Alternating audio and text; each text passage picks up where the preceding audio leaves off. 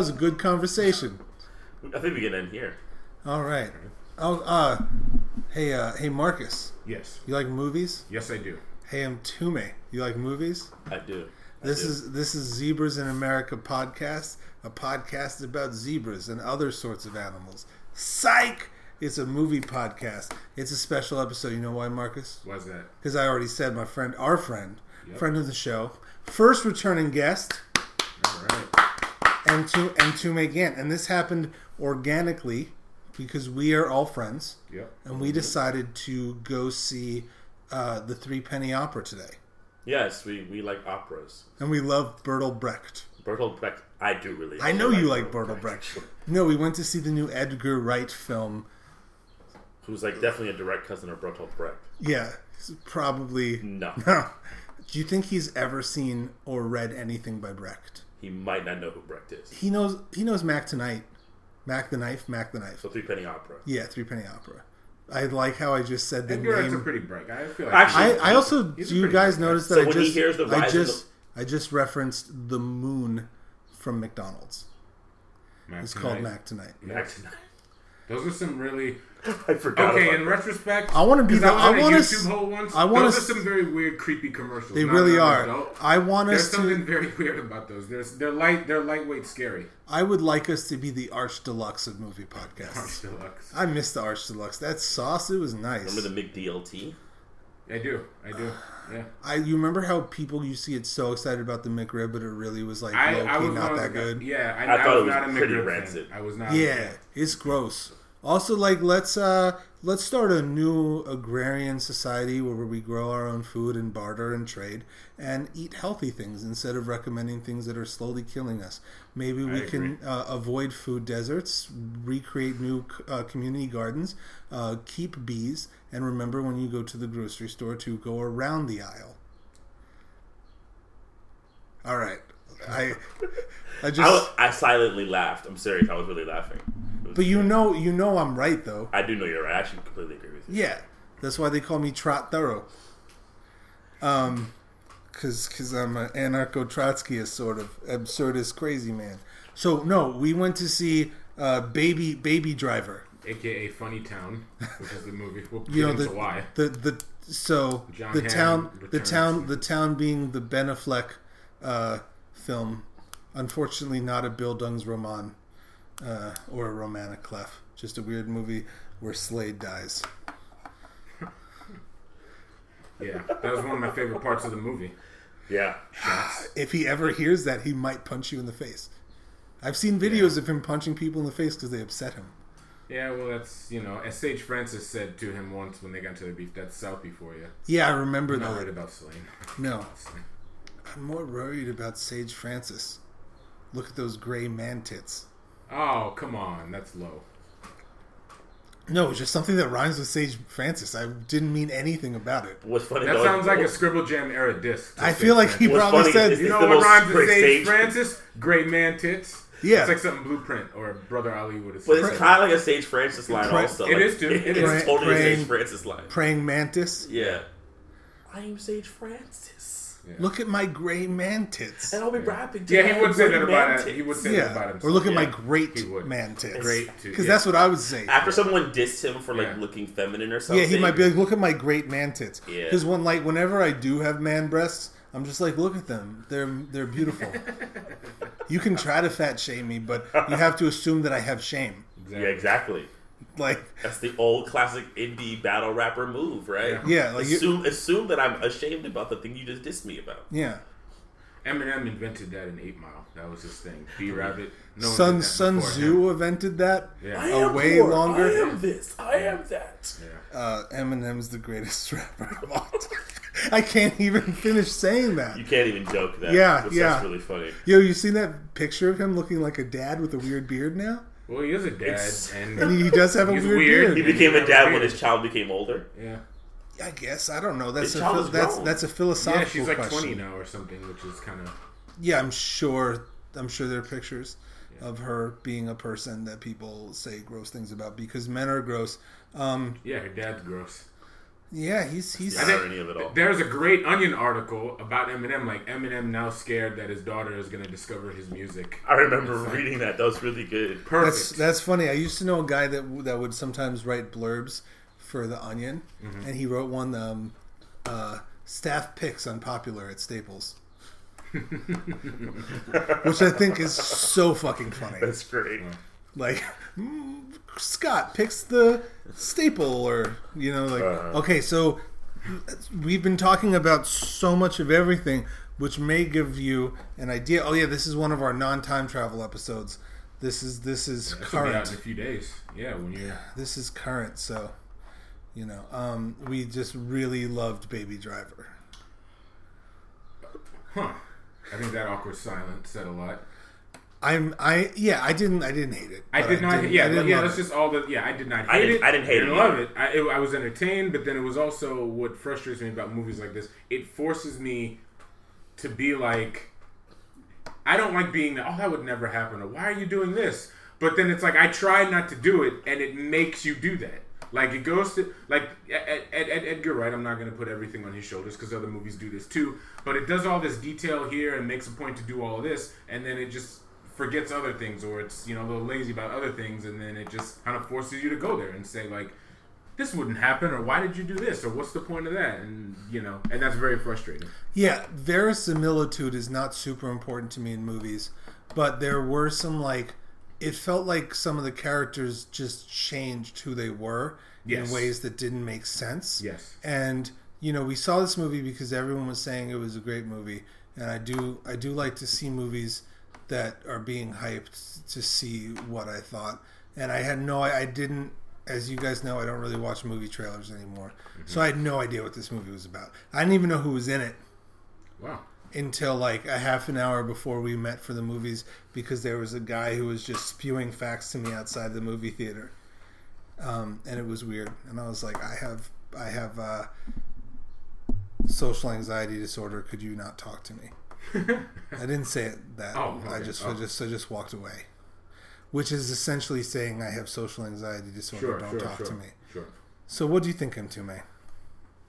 You know, the thing, the weird thing for me with movies is, is like I like style, but there comes like a point where I feel like it's like style Olympics in movies. Sure. It's just like, mm-hmm. all right, I'm gonna do a wraparound shot, then I'm gonna do a long take, uh, body, um, steady cam shot. Then I'm gonna do some overhead shots, and I'm gonna show you how much style I have. Then I'm gonna put music under every scene. I'm gonna And he added something. He had the gunshots and the clicking of guns sync up with the drums with the drums the music. and the music and I. I and I, I get it like i think what the film is about is about style but then it gets to the point where i feel like there is no direction other than showing how much style you have rather than making it a part of the body of a film. So the point where like, i actually get anxiety. Like i don't i don't find that to be a enjoyable experience. Yeah. I, I, it, it actually began to like not even to irritate me. It was like can this movie end because like it's just giving me so much stuff. I'm kind of irritated. And also yeah the characters like everything was just so contrived a, there, it was. I was saying earlier that it was kind of like a white Django Unchained because like the the female character for all of the things that were happening, you really knew very little about her aside from her name, and you didn't understand the connection. And also, I do want to say if you haven't seen the movie, it's it's like sort of a musical heist film. Like Yeah. they use they use this uh, hackneyed device that he has buzzing in his ears, so he Right. always has to listen to music, and he has a, a black deaf foster dad yeah. um, who was there for show. It seemed, totally um, and it was you know it was a heist movie. It's like you know it's the the classic the one last job sort of thing, and it was it was like all right. I do worry that like post Minton Marinino, Mess Manderson, Mimi Manderson filmmaking is just like so about like convoluted style. I'm not Exactly. necessarily saying they're convoluted, but but like so what I love about the show is that it's our show is sort of interactive because sometimes people will listen and watch stuff or like oh dude i get an email last week that this that these guys started a podcast Yeah. Called uh, woman on the screen so shout out to woman on the screen is that or is it woman on film I don't want to say it wrong. Well, it's either woman on screen or woman on the on film. And they were like, "We started this podcast.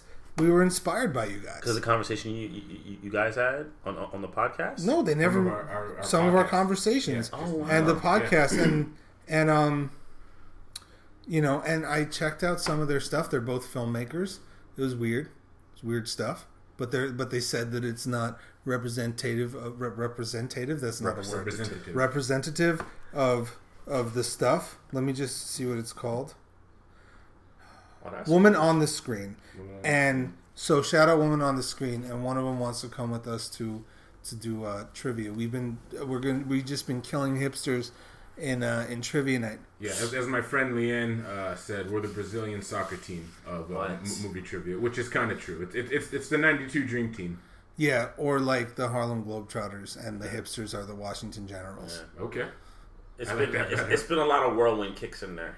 Yeah. Yeah, we've, Um, been, we've been knocking them out. We have some star players. It's a lot of fun. It's a rotating Yeah. cast. But anyways, man, we are we we really go lots of places. What I love about the show, our show, is sometimes like people will be like, "Oh, I saw this movie. That's my favorite." When you see a movie, and then um, uh, you know, fan of the show, friend of the show, Martin Kessler, Yeah. was like, "Oh, I'm I'm, I'm yeah, he's a dope dude. If you can't see it, Martin."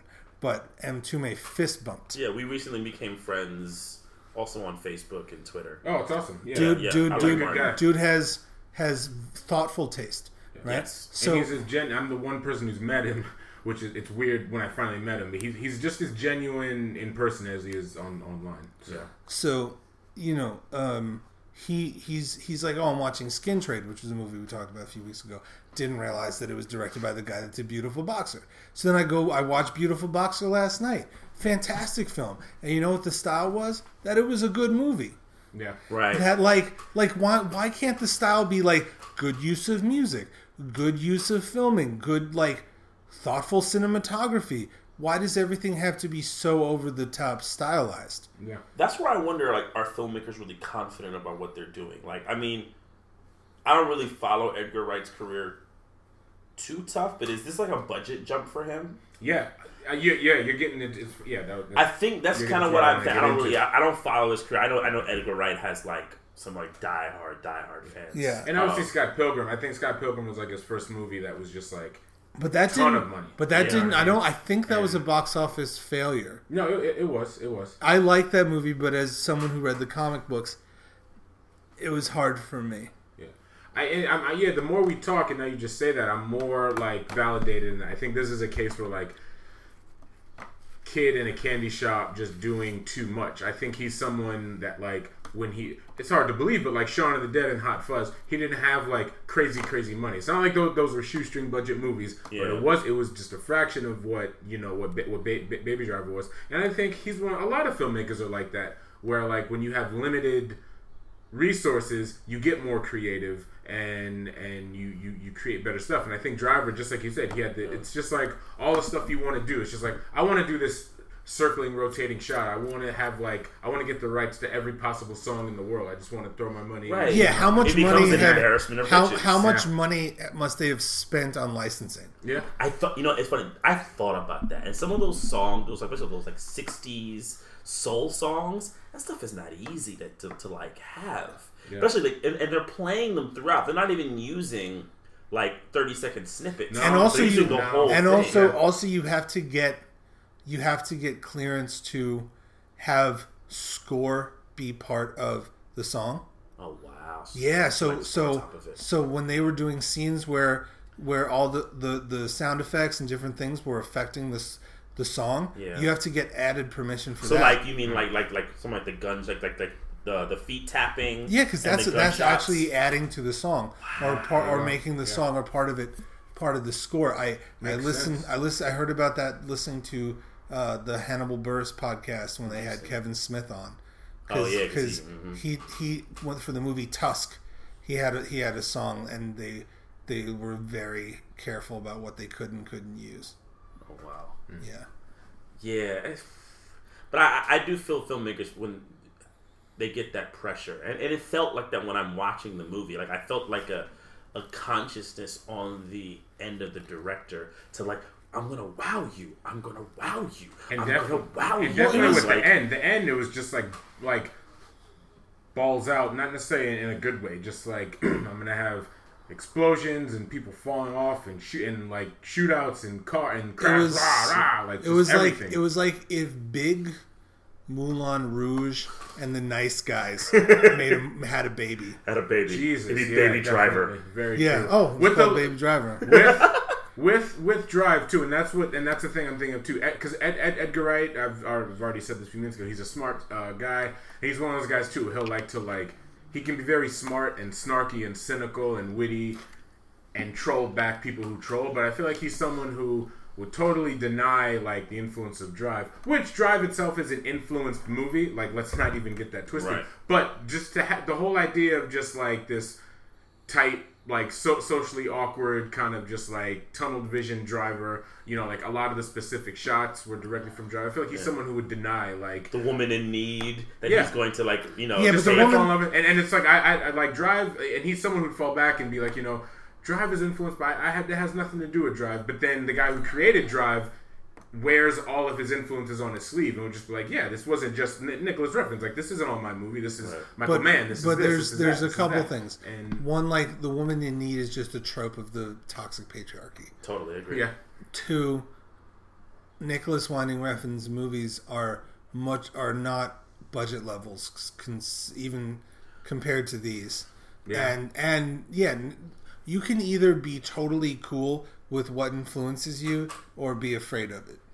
I you tell me if you tell me oh it, it it gives me a vibe of something I like when you listen to a score I'm like oh well there's a reason for that and thank you for noticing when you Mm-hmm. when you and, and that's the thing too. I think it's okay to be influenced as long as like it's still you. It still can be your thing. Like when going to Whiteface for a second, when I heard the music, I even I, I think I wrote this in, in the thing I wrote. The music for it reminded me of like a Hal Hart like music that would be in like a '90s Hal Hartley film.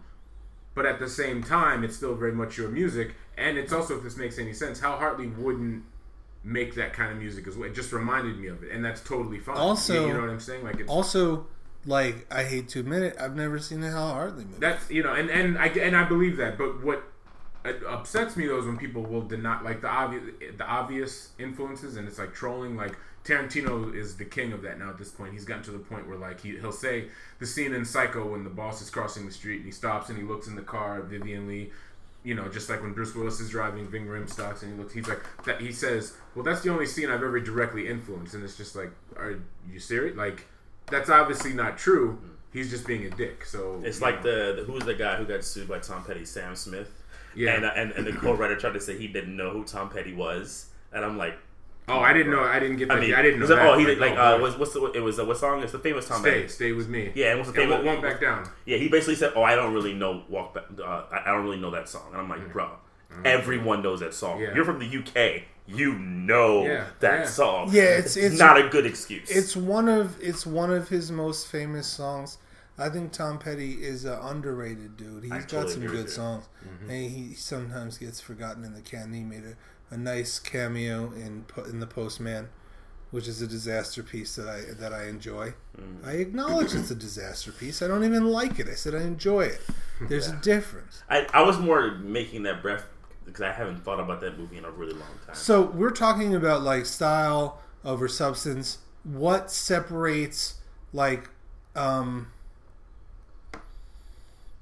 Hourglass Sanatorium? Well, there's a there, there's a political aspect throughout that entire film. Right. The so whole backdrop. that that movie, I'm thinking because like I was And about to say the conformist political backdrop. Right. Right. yeah. Um, even stalker stalkers. I think an intention beyond um, pandering to your audience. Right. I think I mean things like things like Baby What's Driver. what's the difference between like the indulgence of say a quote unquote art movie and this? Well, some 'Cause art, they also well, use some art movies do Art. pander though. They- There- they absolutely- I think you could have like absolutely an art. I think you have you could have an art film version of Baby Driver. You, and you see them. I'm like, I mean, I'm, I'm not throwing some off, off my head right now. I mean, it's almost Drive, but the thing, like, at least, but Drive is still. um I say Neon Dra- Demon. I say Neon Demon was like that for me. Neon Demon too. I- Yeah, Neon Neon Demon. That that's and only God forgives. His Yeah, last and only God movies, forgives. like his last three the funny thing is, only God forgives. Please, no one except for like his really like Except for us. except for us. people at We're, this table. the, yeah, this Yeah. for this table is is part of the five people that really like Neon Demon. Kristin Scott Thomas And Only Only, God God, Forgives. Forgives. was one of the best supporting performances of the last twenty years. I don't care what anyone It's a very it's I a would say it's a yeah. it's a very good movie. Very intimidating, very scary. Come on, she's so good. And this bitch won't let me have my room. Like everything is just yeah. Um, do you consider once an independent movie? Once. Once. I mean, it is, isn't it? Like, sort of. Yeah. yeah. I guess it is. It played at the Sunshine. I feel like movies is. like. To But me, but you know, in this day and age, for like a very long time now, since the whole Mitten Marin Mino era, like indie versus studio, it it gets well, a little indie, muggy. indie, indie, as we've as we've discussed many times, especially on the the Lost episode four, is that at a certain point, independent movie became a type of movie, not Yes, the method that of too. making Right, a movie. too, that too. Right, exactly. Even though, like, if you're you can't make any, it's very difficult to make things that are super quirky or interesting not independently these days. Or, but so like to me, once is like an artsy movie similar to like Baby Driver, just minus the violence. I know. Yeah, I, I would agree with you. Yeah. And I, I like I liked Once a lot. Did he? Is he the guy that directed Sing Street? I don't know about that, but he did the, the Mark Ruffalo, Keira Knightley. Yeah, that uh, that we don't need to talk Seal about that movie. one. Yeah. That wasn't that movie wasn't good. When I used to write for this one website, that was like my first thing that I had to write about. Oh boy. and it was cool. Like, oh, like oh, this is like a, a real thing. Like I'm seeing this before it comes out, and then it was just like, oh, It's terrible. yeah. Like, why that Like a few minutes in, it was just like, yeah. And I feel bad too because like uh, a friend of ours is actually in it. He has a pretty like good role in it, and shout out to Kid Lucky.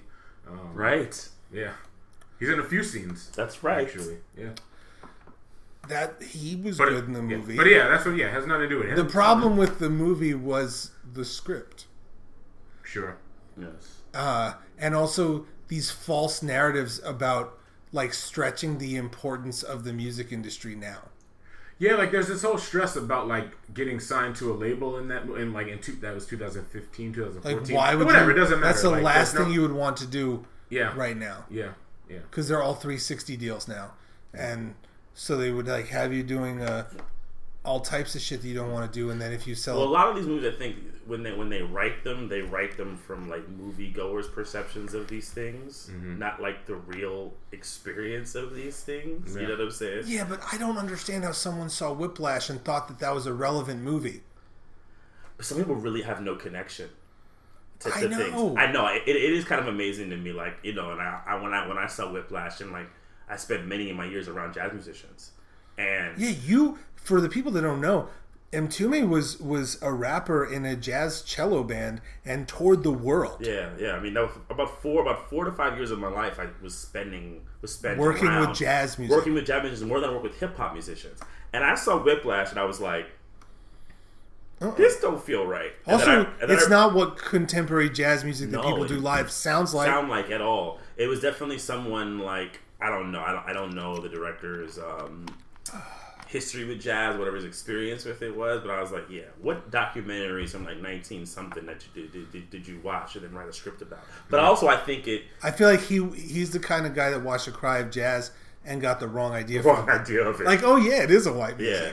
Music. You know, then you get J.K. Simmons, who's like, you know, really great at being an Yeah, asshole. he is. You know, shout Yeah. J.K., who's Yeah. my homie. You know, Yeah. and Yeah, you like, literally were on the same show as him. You were on Oz. yeah, J.K.'s a really good dude. He's a really, really if you good guys like don't it. Remember, genuine. Mtume is is a is a is a is a is an actor who's done considerable work. Yeah, yeah. I mean, J.K. The funny thing about J.K. Simmons was like literally like you'd be on a set like like like I'm, I'm like one of the black homeboys and he's uh, he's a Nazi and we're going at each Vern other, Schillinger. going at each other, and then literally we, we call cut and he's like, hey, well, you guys want to go get, get, get, get some tea?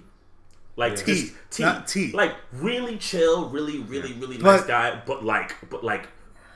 As an actor, like you were in it, like you couldn't, you, you couldn't fake it with him. Really, really good. T has killed more people than most.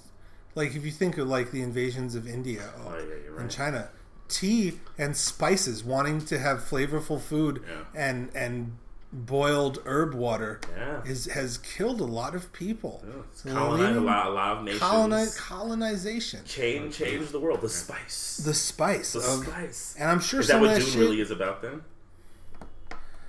uh, I don't know. I'm I'm not qualified to ask answer that question. I go Which back to which like, Dune? Uh, the first one. The I mean, Or are we the talking the movie, The, the, movie book? and the book. yeah. Um. We don't have to talk it though. Yeah, I mean, I don't think there's too much to talk about. I like the movie Dune. You don't like. Marcus doesn't care for the movie Dune. I don't. Love David Lynch, but I'm I'm I'm in the I'm I'm I'm in the middle of it because I. But I think it's but a I, great. I, I go pa- past the middle. It's one like of- the I think end, it's 'cause fun- it's will one of those movies I don't it's like, but I fun respect. '80s. It's fun '80s camp. Yeah, totally. And I was gonna say, I, I respect. I don't like it, but I respect the cult. You know that it has because like the people who really like that movie, they're not phony. So that's what I appreciate. It's just like when when like some of my friends tell I've me never told a true statement in my life.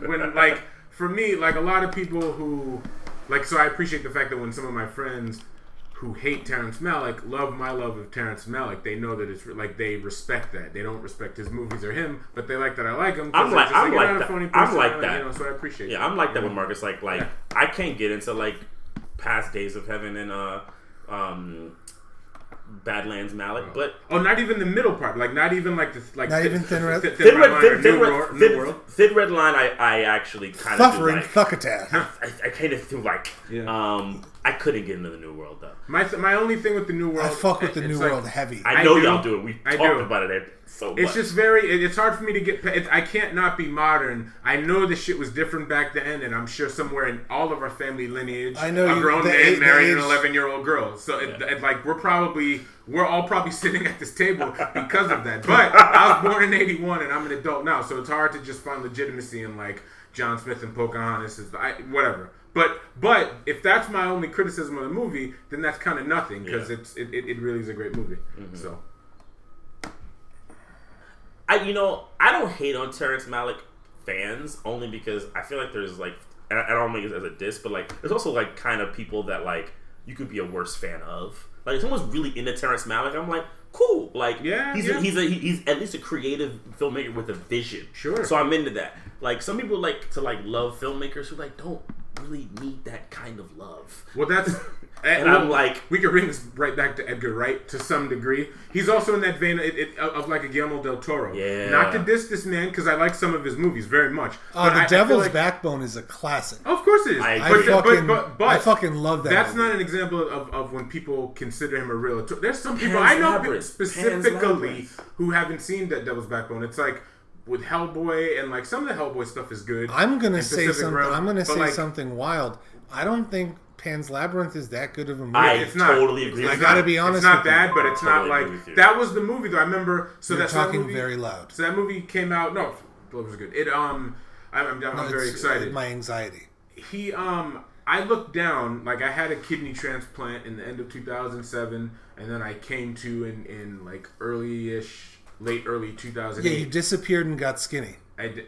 Well, no, that was like I just you got skinnier. Yeah, I got skinnier, but I looked up and suddenly auteur was being uh, like glued to Guillermo del Toro's name, and I was like, when did this happen? no, and and that's fine. I just remember it's like it just opens a door for like like suddenly like like on Twitter now. Everything he says about a movie is Bible. I think that's also You know- marketing, man. Yeah, yeah, and also, Yeah, you know yeah. how I feel about the term auteur. Yeah.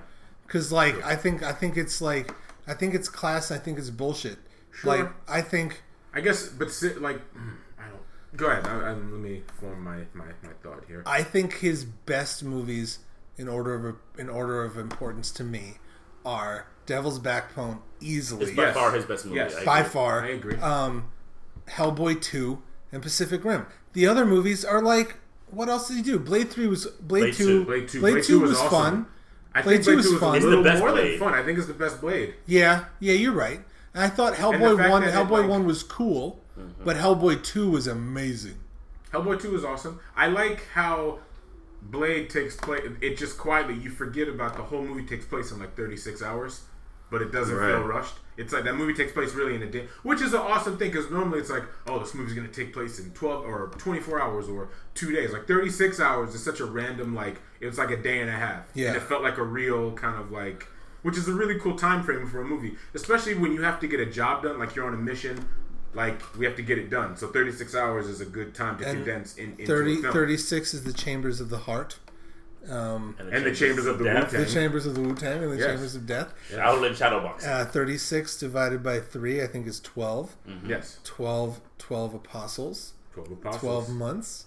Yes. 12 is a powerful number. Yes. And yeah, the 12, I think, is something. We're getting into supreme mathematics here. No. I have no business talking supreme mathematics. But uh, num- number 23 was a weird ass movie. Oh, Jim Carrey. Yeah. And like that's one of those movies that like I go see knowing it was going to be bad, but I go see I it anyway. I never saw it. I remember the laughter, similar to the laughter now. This is twice this year. The Val Kilmer in song to song laughter, and your laughter at a commercial we we saw before the movie started when for Peroni.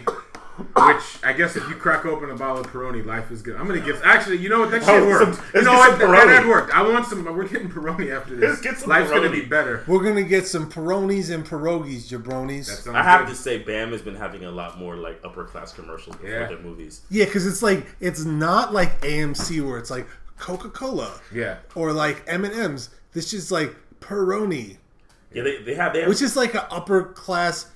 It's Italian Budweiser, but it costs money here. they have commercials now for like luxury hotels. Yeah. Yeah. Yeah. They understand their demographic, It is, and I guess it really is dem- Bam's demographic now. Yeah. and and you know what? Uh, You know, like sometimes I like to hate, but they do need money.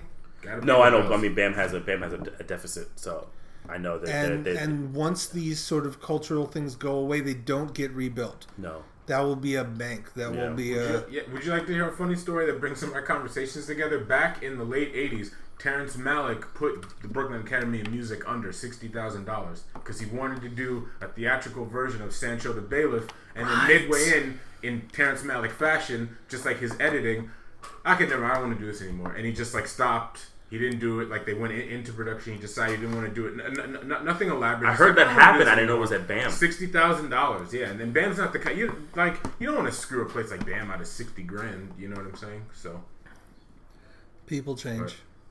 Yeah, Seasons change. yeah. Is that a song that Baby Driver?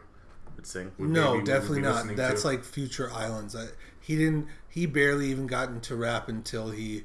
Uh, To the random run, Until run, the run, random the Run run, the the Jewels Oh, jewels and, song. and, and some Handsome Boy Modeling School. I, I Yeah. consider that hip hopish. That was DJ Shadow and, and DJ Quest who did, do the scratches on, on, on that song. yeah, and his, uh, yeah. Yeah. Um, th- I was very happy. I mean, the songs are great. I like. I like music, and I like you know. But my gold standard of the past decade is Sing Street. Did y'all see Sing Street? Yes. Yes. I, I like that movie so much. Yes. And you know, if it's not better than Sing Street, you know, it's hard because you know me. I like musicals. Yeah. I really do. This wasn't really a musical, but I love musicals. I get lost in them. Uh, you know, I. I do like I do like music in movies. I mean, it was really you know, guys in the '90s did really good jobs with it. And How Scorsese did it in Goodfellas. You know, things like Yeah. that. Or Car- Carlito's Way, the original one. And I'm not just saying that because I was in Carlito's Way too, but Carlito's Way one did a really good use. You of were in music. Carlito's Way Zero. Rise. Yeah, zero actually. It's not even two. It's the prequel. Yeah. But um, but yeah, but this this this movie felt like we're gonna have some spoiler music. you die. I think Yeah, it was definitely it's yeah. definitely like Baby Driver pre pre production. We're gonna make a cool movie. Like Yeah. that's kind of like the first thing. Yeah, we're gonna it's gonna be cool and awesome. yeah. But like sometimes it sometimes when you try to make a cool movie, you just end up making a movie like Hackers or Go, which are fun as Okay. fuck. Yes. Yeah. But- okay. I'm glad you. Said, I, I thought you were gonna stop it at just that. But No. Yeah. Those are two of movies I that love I hackers more, but what? I love hackers a little I bit. mean more, but I Hackers. like both. If I don't you- if- remember Go at uh, all. Goes good. If It- you if you watch Hackers, sorry, I didn't mean to Hackers, play footy, yes. footies, Yeah. footsie with bro. you. If you rewatch Hacker Crash Overdrive or something like that, it Yeah. doesn't hold up, but it's fun as hell. Yeah. And that's all I'm saying. it doesn't hold up just off the strength of. It's hard to look at the laptops they have in that movie. Yeah. Like, you think you're cool with that little shit? Like what with your 250 megabytes? Um, but also the thing with Go, the problem with with Go, and it wasn't even Go's fault. It came out on the back end of that. Like, let's make uh, an everyone is connected movie with cocaine and a robbery Right. and killing and dark humor and all this stuff because of Pulp Fiction. And then you know, Two Days in the Valley came And out also- and all that stuff. It was, also, a, it was a string of those movies. And Go People was, you know- love doing cocaine yeah, they do. because it's it's a symbol of excess and it makes you act annoying as fuck. Yeah, when I used, you know, when I used to would when I used to like go to Southpaw a lot, which is a club in Brooklyn that's closed, Rest and I'd see like yeah. people that I used to go to elementary school all yacked out, just like looking like robot zombies, telling me how much they really cared for me, even though they used to like fuck me up for liking Star Trek when I was a kid. Yeah, that- was- That would be the worst thing about going to like rap parties for movies. It's like people on cocaine and like, and like, you just like know like they were they were cool like the whole like three weeks of the shoot, and then you go to the rap party and like they've just gone to the moon and you're like Yeah, they're you become yacked a out. totally some different blow. person. Yeah, Yeah, yeah, I'm much I much more prefer people like as far as drugs goes, like people who are on mushrooms are really pleasant. People who are on ecstasy are usually pretty pleasant. Acids uh acids hit or miss. You ever smoke PCP? I have not.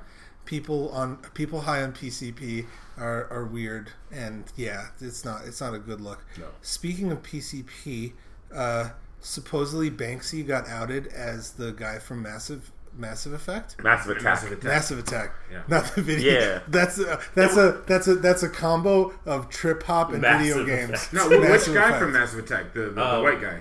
I Yeah. Yeah, yeah. Now, okay, I don't know if that's even fully true.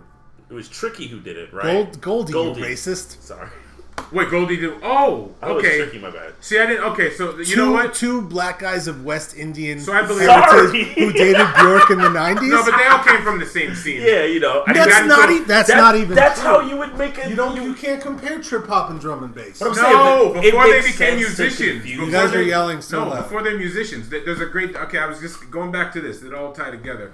Goldie and the white guy from Massive Attack, who I guess is Banksy, and Tricky and the Soul to Soul guy. They all like Right. before they became who they were. They were all in the scene. All- the, the Wild Bunch. It was a crew the called the Wild massive. Bunch. The massive. the ma- the Wild Bunch Massive. But there's a great hip hop do- documentary I saw at Anthology Film Archives where like, um, God, what is this guy's name from Massive Attack? They're one of my favorite groups. I can't think of his. I keep I feel so bad. I keep calling him the white guy from Massive Attack. can't But him and Goldie were, were in a graph crew together. And they came- and they came to America. They came to America and met Afrika Bambaataa. It was this like whole thing. So now, so if Goldie's, I kind of believe that now because they like I, I In I, a in I- a I- I see that. podcast last week. Robert Del Naja. Yeah, Yeah, yeah, yeah. in, in, yes, in a yes. podcast like the He past too. Two or three weeks ago, Goldie accidentally called Banksy Robert or whatever the guy's name is. Mm-hmm. Well, it's someone. and, someone. and if you start if you start looking at where he has been and Banksy's been, but you know what? I think it's awesome to to try to like I don't always like all of his art, but I think it's interesting.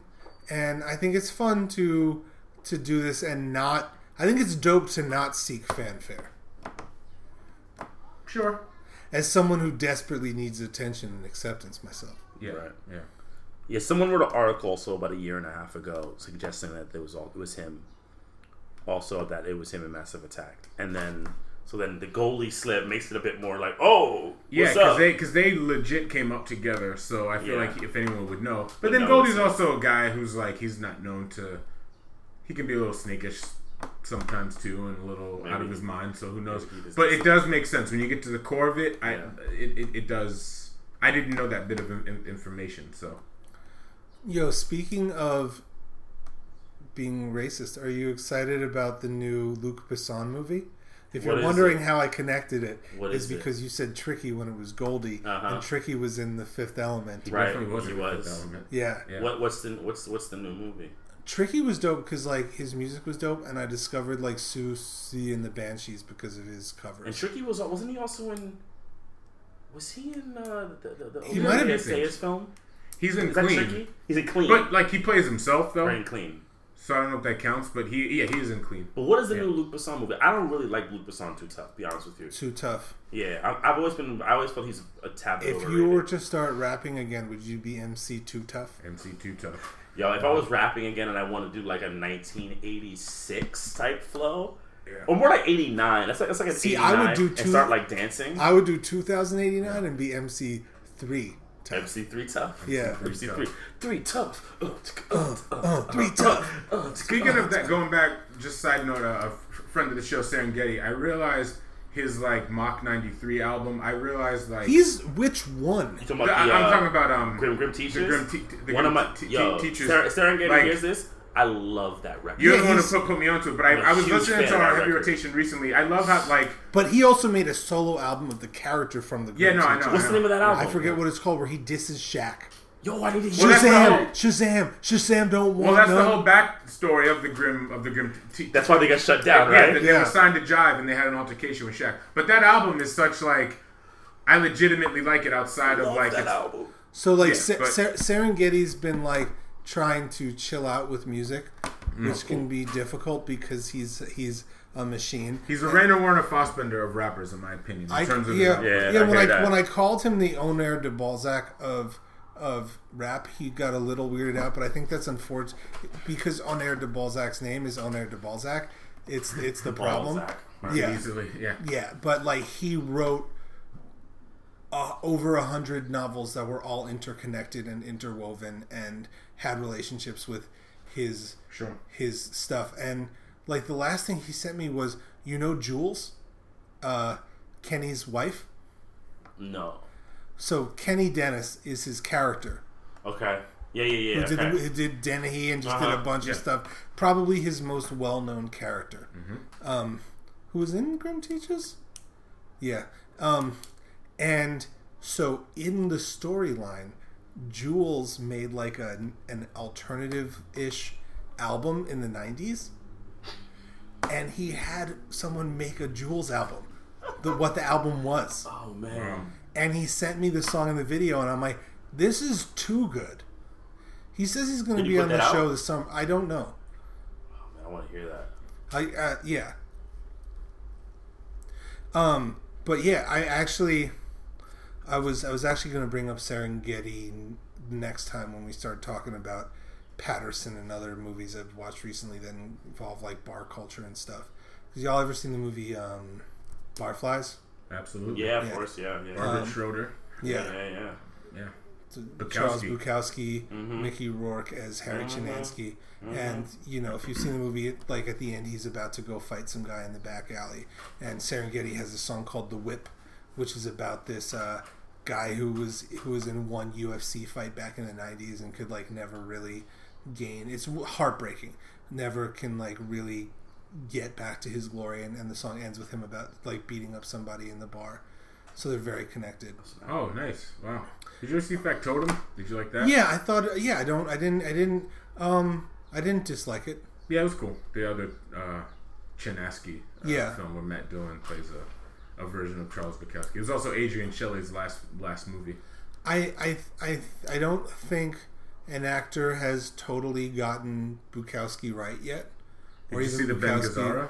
I haven't seen that. It's it. He does a pretty good job. What movie is that again? I didn't know the name of it, which is messed up, but um, yeah, it's actually not. It's it's more of a performance that was turned into a film. Okay. Okay. I bet they were like Yeah. friends. Come on, Ben Gazzara and Bukowski had to know each other. I, I, I would say so. Yeah, they had a lot of fun like hangouts. There was like um, Excuse me. there was a great um story where John Cassavetes, uh, Cassavetes, like diabetes. Cassavetes, diabetes. Diabetes. he happened to be doing a movie around the same time as Laurence Olivier, both in New York City. And John Cassavetes wanted to meet him, so he hung out with Laurence Olivier, and he called Ben Gazzara, and he was just like, uh, "Hey, I got, I'm here with Laurence Olivier. Come hang out." And he's like, "Shut the fuck up!" And like Ben Gazzara just hung the phone up. So John was just like, "No, what?" The? So he took Laurence Olivier, went to Ben Gazzara's house, and he's like, "Don't hang the like I'm no, literally, Laurence Laurence Olivier, Olivier's come on, let's go hang out." And Ben Gazzara and, and John Cassavetes took Laurence Olivier out and showed him a good time. They went to some bar, watched the sports. They, they, oh, they watched a football game, which you know, if you're English, football doesn't mean anything. Yeah. And he was like so captivated by what, what American football was. They went out, got drunk, like all this stuff. It's, it's a it's a great story. Those conversations had to be amazing. I can Yeah. imagine like Ben Ben because like you know, Olivier's a troll in his own way. So is Ben Gazzara, and so is is, is Cassavetes. So And- like the three of them kind of like trolling each other. And or when what's he when he when he trolled Dennis uh, Hoffman. Dustin Didn't even necessarily Dustin Hoffman. troll him. He just He's- told he was just Yeah, like it was he's his famous. UPS. Well, he was, I I was, act. yeah, Yeah. no, I no, act. no. He said he's like um, he was trying to get into character, blah blah blah, and he's like, why don't you just try acting? Right, because he which because he was up for tw- 24 hours or something like that. He didn't he didn't go to sleep. which is interesting because John Cassavetes is another guy who gets mislabeled a lot. Which is just read a book on the guy, and he's another. Or, one. or He you know hated- what? Huh. Watch his movies. Most people that talk about Cassavetes They've have seen not one seen movie. a single I- I- movie. I They've seen agree. Gloria I and call it a agree. day. I- oh God! But John Cassavetes, I bet you sometimes they haven't even seen Gloria. I agree with you. We've talked about this. People be pretending shit. Yeah, Yeah. I know. John Cassavetes was against method acting too, Yeah, but, totally. but everyone thought because his movies were quote, real and, and and and all of his. I hate the whole thing. Every John Cassavetes movie was improvised. There was no script. But that's just not when people true. say shit like that. Like you don't know what you're. T- you just fell into an urban myth. So it like on, on, on the surface. Yeah, Laurence Olivier and John Cassavetes, they're a little different, but like they had a lot of the same. No, they beliefs. actually would. They Yeah, would a lot yeah I the could same see. beliefs. I could see it definitely from a, an approach standpoint. Sure. How they would how they would be super super super similar, but like they But- just have, but they also have attitudes. Like I always love about like like the the famous Ben Gazzara, John Cassavetes, Peter Falk with a with a Dick, Dick Cavett. Mm-hmm. Like it's Oh, that's ama- a great- It's, yeah, it's just yeah. amazing because like they're just sitting. They, they they have such a, a way about them. I love it. Don't get me wrong. I think the guys are amazing, but the way they kind of go about, you know, playing with other people to kind of see what they're about. Yeah. Yeah. And Olivier did like he did like the same thing. But also, you and I are you being Mtume are fans of She's So Lovely. yeah, I think it was very good. It's actually Nick- quite good. Nick- Nick Cassavetes' Cassavetes- best Yeah. film.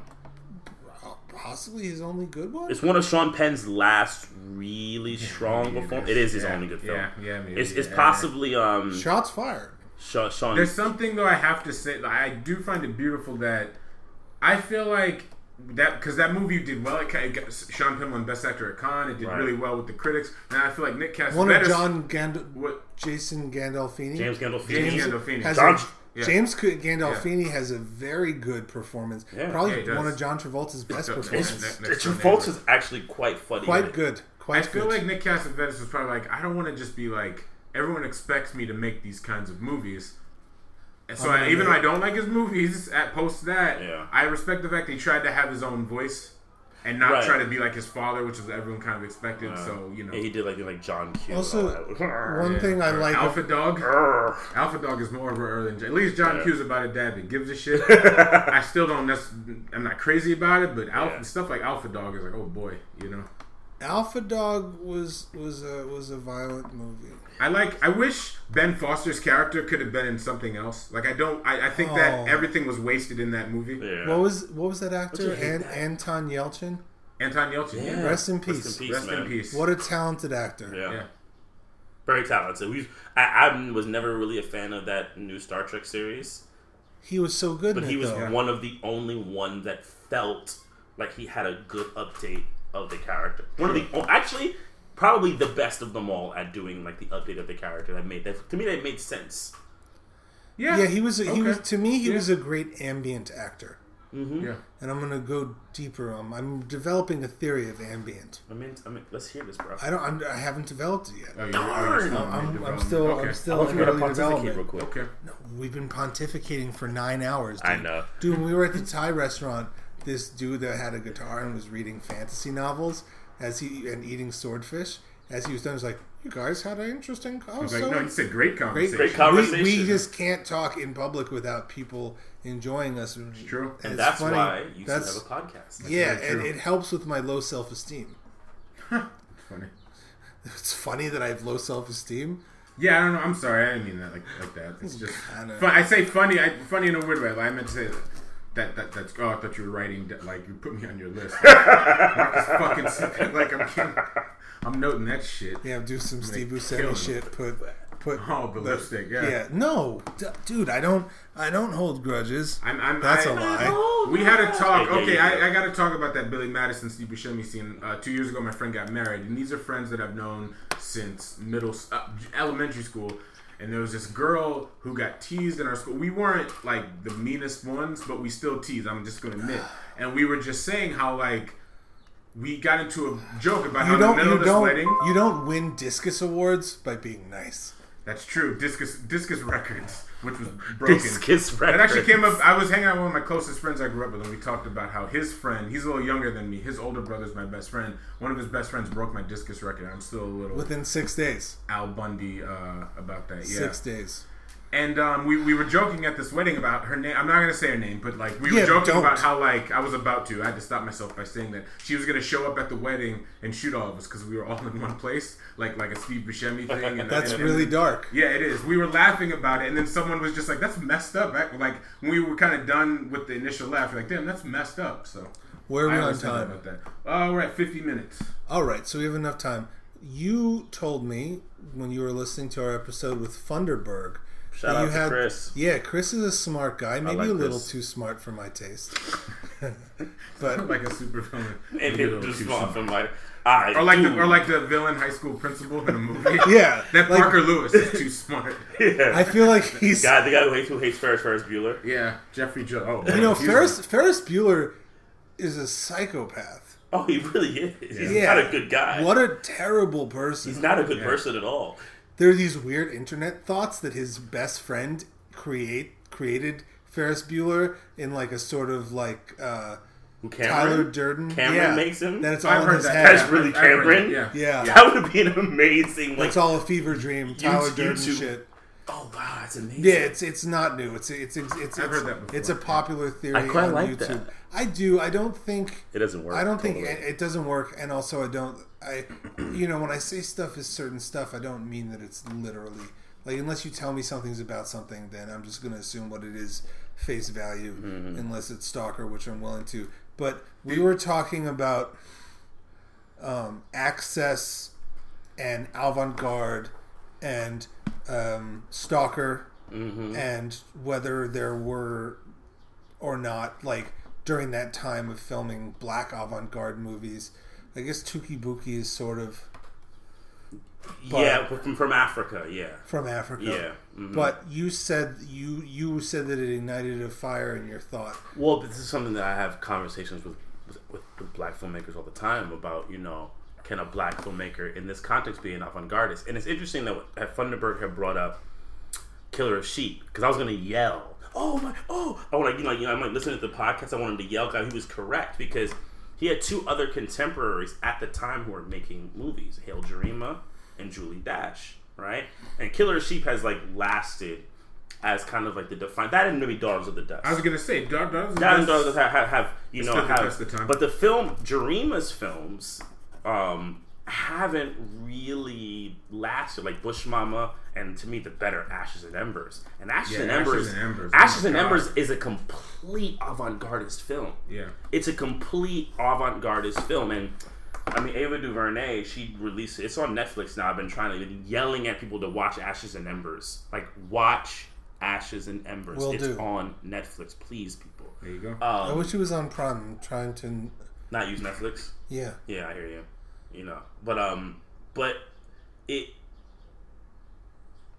it's amazing to me that Killer of Sheep is the film that everyone talks about not taking away from Killer of Sheep. And Ashes and Embers went into obscurity. And I think it has to do with the avant-gardist nature of the film. And even also Gerima's career making the- Sankofa. I mean that's what the, the, the, the whole idea is like oh there hasn't been a you know a certain type of slave movie. I mean Gerima did a magical slave movie with Sankofa you know and like these things are totally written out of the lexicon also what like beloved's kind of weird movie but that's directed by a white guy Fair Jonathan enough. Demme. So. Yeah. Jonathan Demme. And I mean, well, that, that's also because um, of how Toni Morrison writes. sure You know who was first uh, approached to do that was um, Australian director, um, Baz Luhrmann Who? um, Peter. Weir. Oh, Sorry. Um, oh, Jane Campion. yeah, yeah, Really? they approached Jane Campion to do it first. Wow. weird Yeah, yeah, and then she, she, I think she didn't want to do it because because it was a black story. She didn't feel like Yeah, she, she, she, she, she could do it. But then Jonathan Demme went on and did it. Yeah. Yeah. Ah. Uh-huh. You know, but I think because Toni Morrison has such a um, such an interesting. Would you? But would you though? Going back even a little, little slightly earlier. Not so much Watermelon Man, but wouldn't you consider like Sweetback oh, and avant-garde in terms of Swa- like sweetback is from the editing to just the random like colors that just It's a complete avant garde film, yeah. but it's funny that and, and don't pay us cheap. His his movie, yeah, that that was after Sweetback. Yeah. yeah That was another Sweetback- weird Sweetback- ass movie, too, Sweetback that, is you know. totally avant-garde yeah. Um, but people don't really reference that. Like I, you know, I- Also, people because don't it's actually associated watch with black exploitation more now, and that's in like But it's- your typical black exploitation. but it's not a- action, it's shoot not 'em a up. blaxploitation It's not, and, movie. and relevant than people say that. I don't himself. even. I, I, I don't even really like the term black exploitation. neither do I. Um, but I mean, I, I get, I get where it's from. I mean, it, it does, it does leave a weird. It, it, it's de- how, it's how it, it's- de- it devalues. and it's how people relate to it. Like Sure. they they use black exploitation as this way to kind of like trivialize it and make it like about cute things like you know hair But just but being black. sweet cool. sweet sweetback's badass song is a revolutionary movie. I agree. Of course with it It's a great. Yeah. Also for independent film, Sweetback is Yeah. a very important film. And it and it yeah, its whole structure, narrative, music, young Earth, Wind and Fire, Totally, yeah. totally strange, but also like people. A lot of people. That's a movie that people reference that they've never seen. I absolutely agree. Yeah. I agree. Or and if they do, they only have to say how fucked up it is that that um, Melvin, I'm, I'm a Mario. Mario Van Right. Peebles loses his virginity um, on screen, and he's young. and got an and STD. his dad got an STD, and Oh. that was he. That was how he was able to actually, I think, pay for it because he got workman's comp for getting gonorrhea. on the, look up. I don't want to. I don't That was something that was left out of the movie. Mario Van Peebles is uh, Badass. badass. They didn't talk about that shit. You know, because I don't. Those aren't movies that I really want to see. I never saw Badass. It's good. No, it's really good. Actually, a good actually, I actually was surprised at how much I like Badass. Produced by Michael Mann. Yeah. Well, Michael Mann was a huge fan of Sweetback. That makes some sense. He said he said he went and saw it when he was a film student, Mm-hmm. and it was like a revelation for him. Sure. And, and then that's he- why because he didn't he cast. He cast Mar- Mario Van Peebles Sonny as Spoon, Malcolm right? X. Oh, oh, wasn't I part- didn't think yeah, about that. Malcolm Mann was a part of Sonny Spoon. Oh, I didn't. I forgot. Yeah, he has that whole TV. No, I Yeah. thought well because they And they because right. they got really cool during uh, the Ali film because uh, Mario Van Peebles played Malcolm X. But Yeah. um, but I didn't And think I'm- about I'm- Sonny Spoon. I'm Like, sure. I'm sure that was weird to like have lose your virginity on screen. Yeah. Yeah. But To but like but tying it back to the to, to, the- to, to the avant garde stuff. Sure. The, the, the interesting thing is, I, I, I oh, and do- Bill Gunn, Bill. Well, yeah, and Bill, but you can't watch his movie. well, yeah. I mean, personal problems is It looks so good. it's amazing. I mean, I, I sadly missed the two. They had two screenings last year in New York in 2016, and I was out of town for both, and it really made me made, made, me sad. Um, and Ganja and Hess would get like a special recognition as one of the most creative um, um, films came out of America in the 70s. And you know, and, and he uh, wrote Landlord. Landlord, exactly, yeah. And and he has a film that uh, which what, what, what is He has another movie that you cannot you can't find yet. at The, all. the, the studio the studio still owns it. Only a few people have seen it. But Hmm. Bill Gunn is like the, the thing that's it's interesting is you know especially because you know black movies are whatever you want to call the resurgence honest or there's a there's a black cinema culture that's developing in you know mainstream society and we're referencing what are black what are classic black movies right and the things that are referenced are and i'm not saying as a good or bad thing the things that are referenced are movies like you know popular things like boomerang you know, or movies. Boomerang, Boomerang, really? yeah, Boomerang gets referenced a lot. It's like Yeah, it's it's, like movie, it's like it's funny. it's Like, like- Ava Ava DuVernay did a did a list that I had some challenges I with. oh, She has some I'm challenge- already- I already said oh no in my head. Yeah, she 'cause had she she did a, a, a hundred black movies list, right?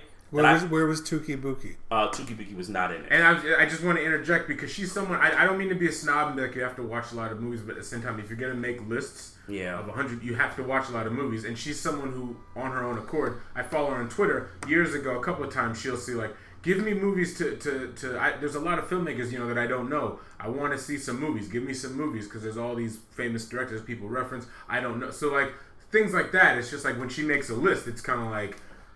It doesn't really hold too much weight. Yeah, and it was me. weird because like it was a, a lot of sub conversations were happening because like there was a point on the list where like a lot of the films were made by white directors. Yeah. So then someone commented, they're like, "Hey, Ava, like I got some issues with this list because like these are not black movies; they have black people in it, right? Like The Color Purple, they're like." I'm sorry, like The Color Purple is a Spielberg film. Yes, there's black Yeah. people in it, but it's not a black film from a black lens. And then there's a lot of these like really interesting movies. Like Chameleon Street wasn't initially on the list, Chameleon right? Street's getting written out of history. and that's point. and Chameleon Street is, is, is- I mean that's an avant-gardist film. Yeah, It's so that's much- a very influential movie to you. it's yeah, it's, And yeah. but to to Soderbergh, to Will Smith, to like, and To that's what, Black and that's to what, Black Star. and that to Yeah. blacks, and that's what frustrates me so much is that to be so influential, it's such a weird like. I'll take it to Twitter when I will tweet something about a movie or I'll tweet a side by side comparison. I'll tweet I tweet a review. I get all these good retweets. Whenever I do something Chameleon Street related, it's just like nothing. It's like a ghost town. And our who we mentioned earlier, our friend Chris Funderburg was just saying he's just like I think as the years go on, people just don't know that movie. Like I remember in high school, like Is I it was, I is was it available enough- to stream? Yes, on, on Amazon. Yeah, and the For DVD free? is available. Well, no, I mean I think you have to pay for however the Amazon. Yeah, this, whatever it's, it's, it's not it's not a prime stream, no. You you know some of these guys, I hate to say it, are going to need to suck it up and make it Prime Stream. It might not be movies. him though. I, Sure. I, I, I, I, I don't I don't want to totally throw it on on, Right, on yeah. Wendell Harris, but I, I know there was an issue because he he was trying to get it streamed. Yeah, he might not own the movie. Yeah, there's there, there were some interesting things because he, he he was able to reclaim it and re-release it, mm-hmm. but I think it had maybe it maybe had to do with his DVD deal, and I don't know how long it lasted. Also, yeah, I mean, it gets so stupid sometimes. Also, to whenever I compile lists, which is very rare, unless it's a best of, if I'm doing my favorites, I'm always trying to, for the most part, come like reveal things that are a little less known because you know that I like Hannah and her sisters. I don't need to recommend that to you. Agreed. people know where Yeah. know where, know that Yeah. exists. Yeah. But you might not have seen Brother from Another Planet. Right. I, I probably most people in, in our crowd have, but there are people who haven't. Yeah. There are people that legit don't know the movie the um, the Last Dragon.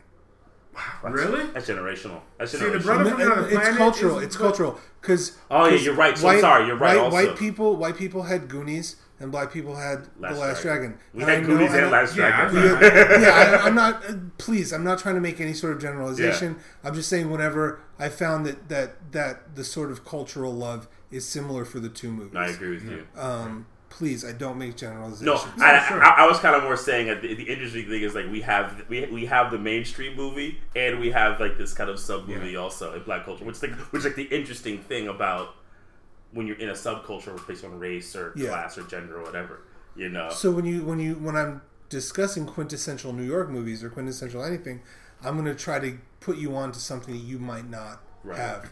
So I don't think there's anything wrong with lists that Ava DuVernay is trying to do.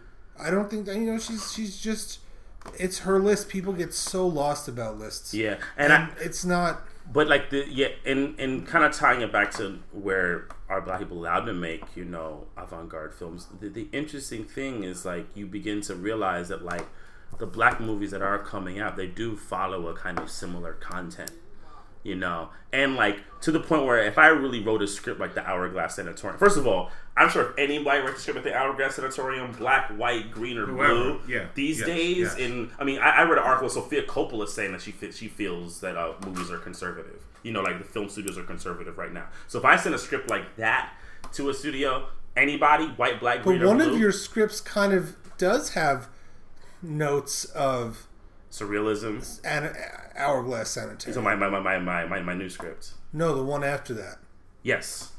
Yeah, I mean the one that I call interiors. interiors. Yeah, I mean I want to make I want to make films like that. I do get very nervous.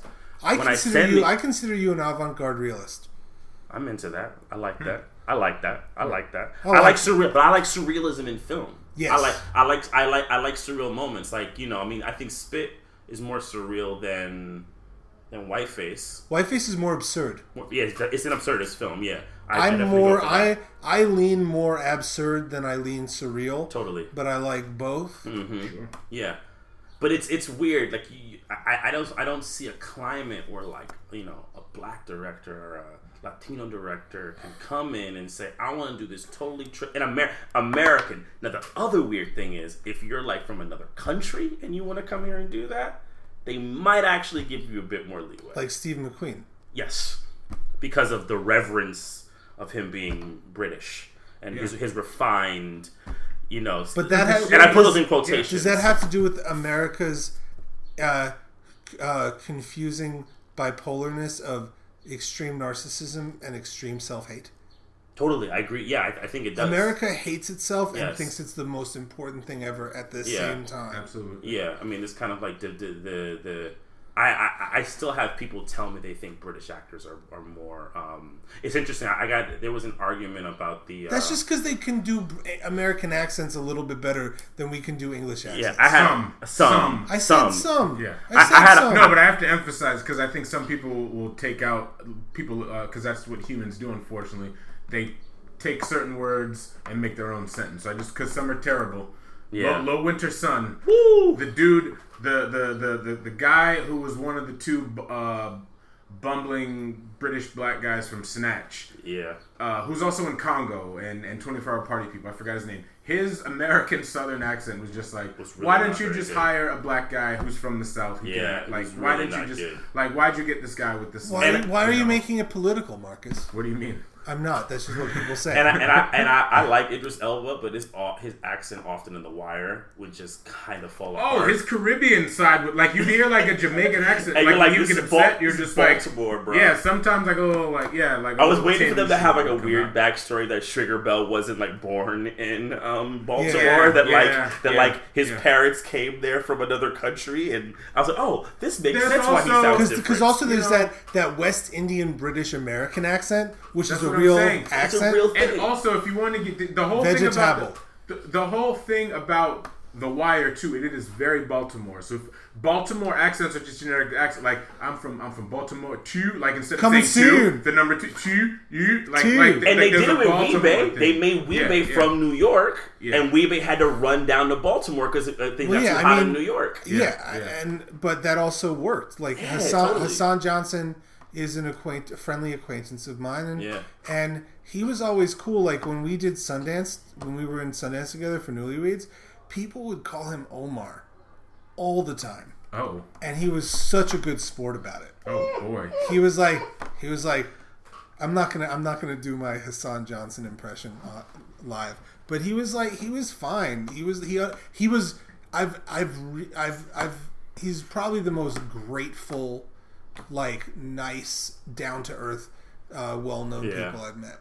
Because I think Does a he lot love? of. does he? Does he love that he has like a, a meme, like a, a constant meme up? Right. Yeah. I haven't right, spoke to him true. since that. Yeah, Like- I, I wonder. I, I wonder, that. like you know, I always Yeah, wonder how people feel like when they when, when they have like Yeah. a real like popular meme out. I mean, his meme is used in a good in a good Yeah, way. or like conceited. Yeah. bad rapper conceited is a meme now. Like, Yeah. yeah, Yeah. pretty funny. He's- he's people cool don't even it. know. People don't know that that's from a bat, like from a rap battle. Like, He's, Yeah. cool, I think he's cool with it because it gets him bread. Or Yeah. it keeps him Yeah. relevant. keeps him Yeah, keeps him in exactly. in in Exactly. uh, the lexicon. That- because yeah. because in meme world you have to like it's it's nonstop. it's not like Denzel Washington's reaction to being a meme. He didn't like oh, that. yeah, yeah. Yeah, that's his prerogative. I agree with you.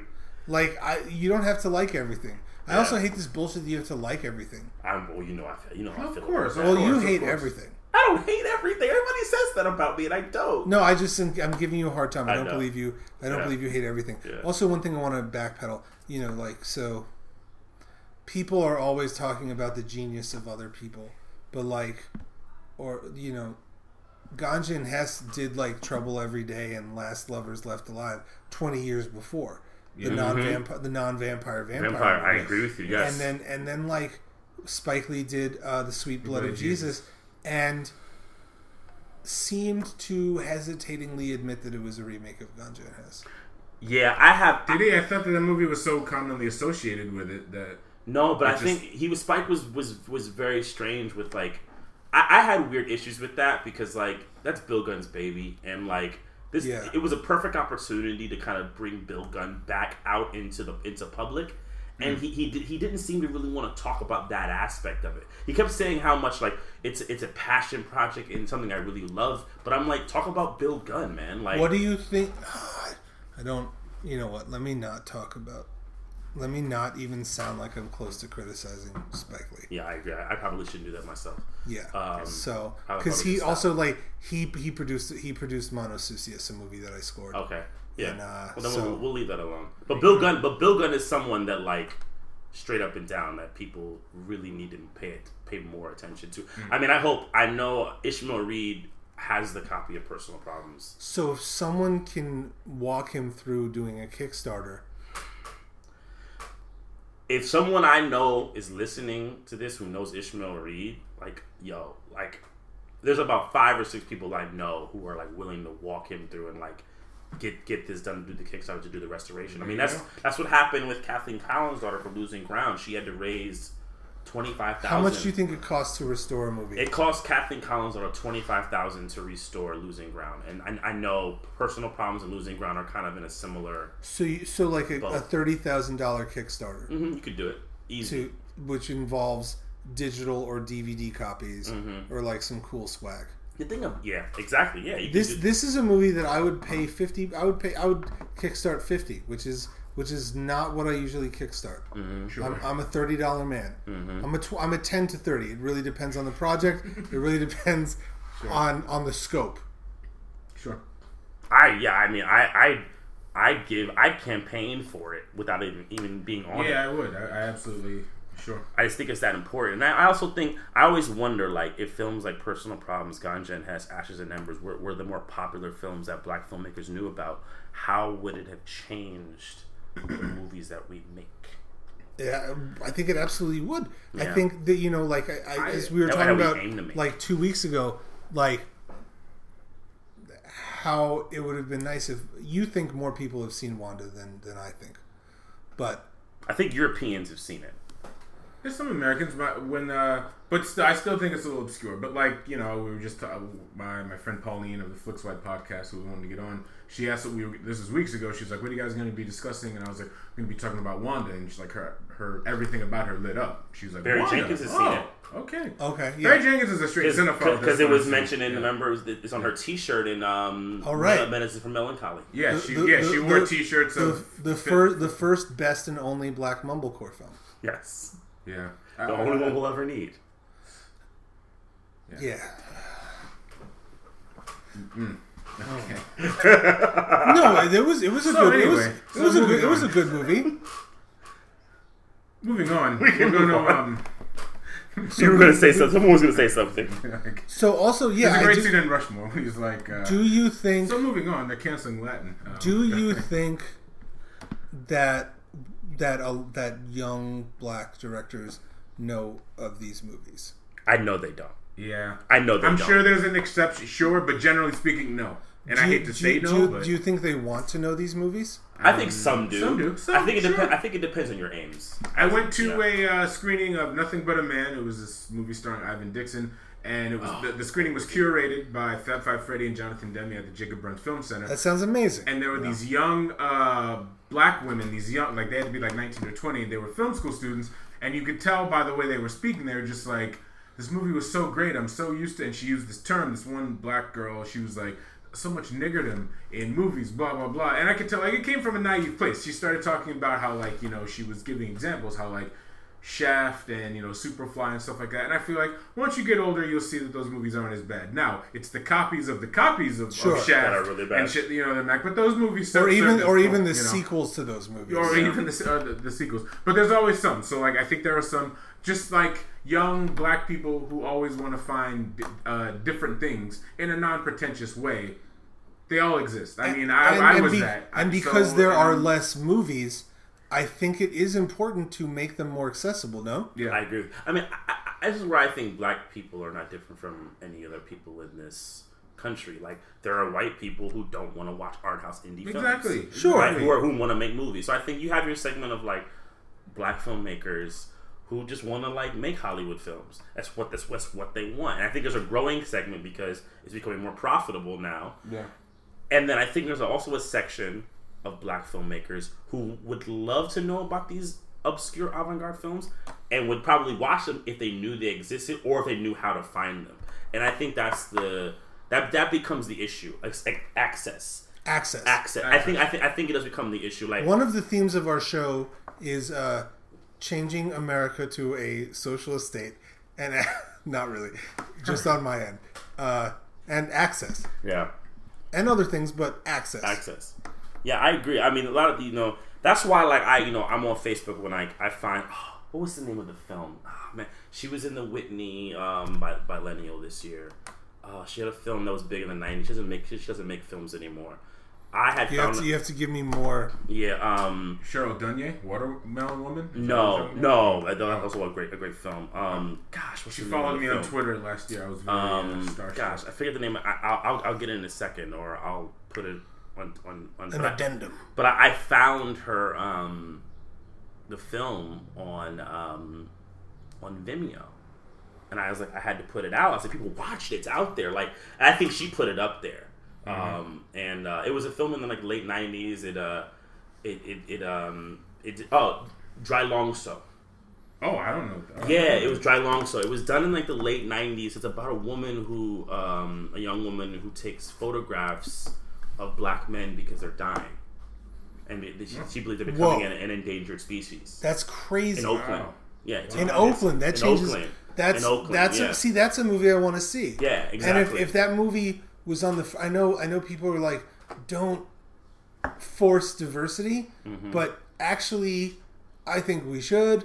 And two, it would be nice if these movies were on the front page of an Amazon or Netflix or just or just put on TV because people still watch TV. I agree. I know someone was trying to start a black Netflix. Okay, I was just gonna get into that. Yeah, no, I, I read about that. Like, yeah, like like a Fandor movie. Yo, type Fandor- thing that Fandor just is focuses dope. on kind of the off beaten path black. I films, think you know? honestly, if they did like a movie for like black films like that, yeah. yo, I think people would eat it up. Or if I mo- or and movies a little costly now these these days. It's, it's five, five, five bucks. It's only five. five bucks. I like movie a lot. I know, movie a I know lot. you do. I I I just started doing Fandor I haven't 'Cause done Fandor. because it's it's it's an add-on on Amazon for like three dollars.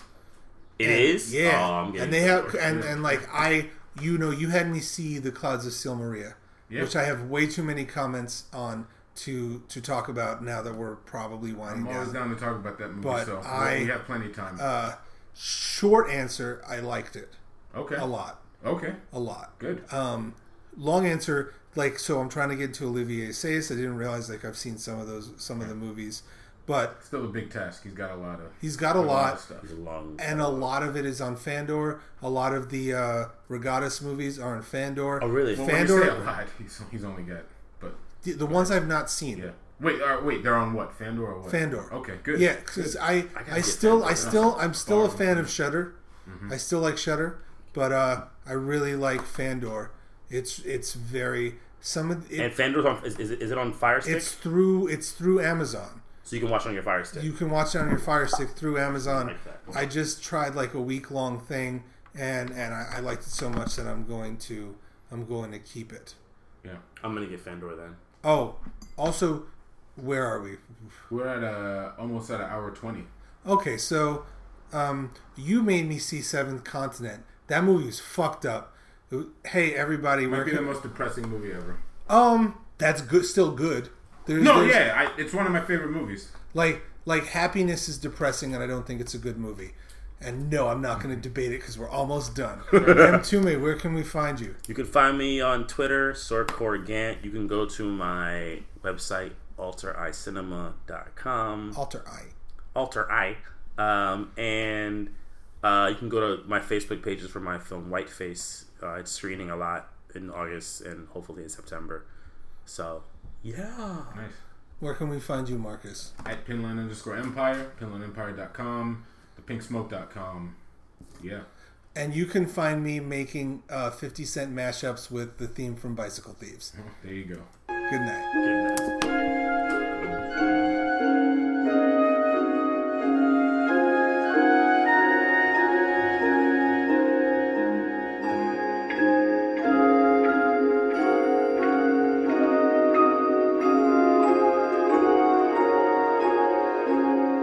You can find me in the club, bottle full of bug. Mama, I got what you need if you need to feel a buzz. I'm in the having sex, I ain't in the making love. So come give me a hug if you're in the getting rough. You can find me in the club, bottle full of bug. Mama, I got what you need if you need to feel a buzz. I'm in the having sex, I ain't in the making love. So come give me a hug if you're in the getting rough. When I pull up out front, you see the Benz on dub. Uh-huh. When I roll 20 deep, so it's drama in the club. Now that I roll with Dre, everybody show me love. When you sell like Eminem, you plenty of groupie love. Look, homie, ain't nothing changed. Pros down, G's up. I see exhibit in the cutting, man. Roll them trees up. If you watch how I move, you mistake me for a player a pimp. Been hit with a few shells, but I don't walk with a limp. In the hood, in the lady saying 50, you hot. They like me, I want them to love me like they love pop. But holla in New York,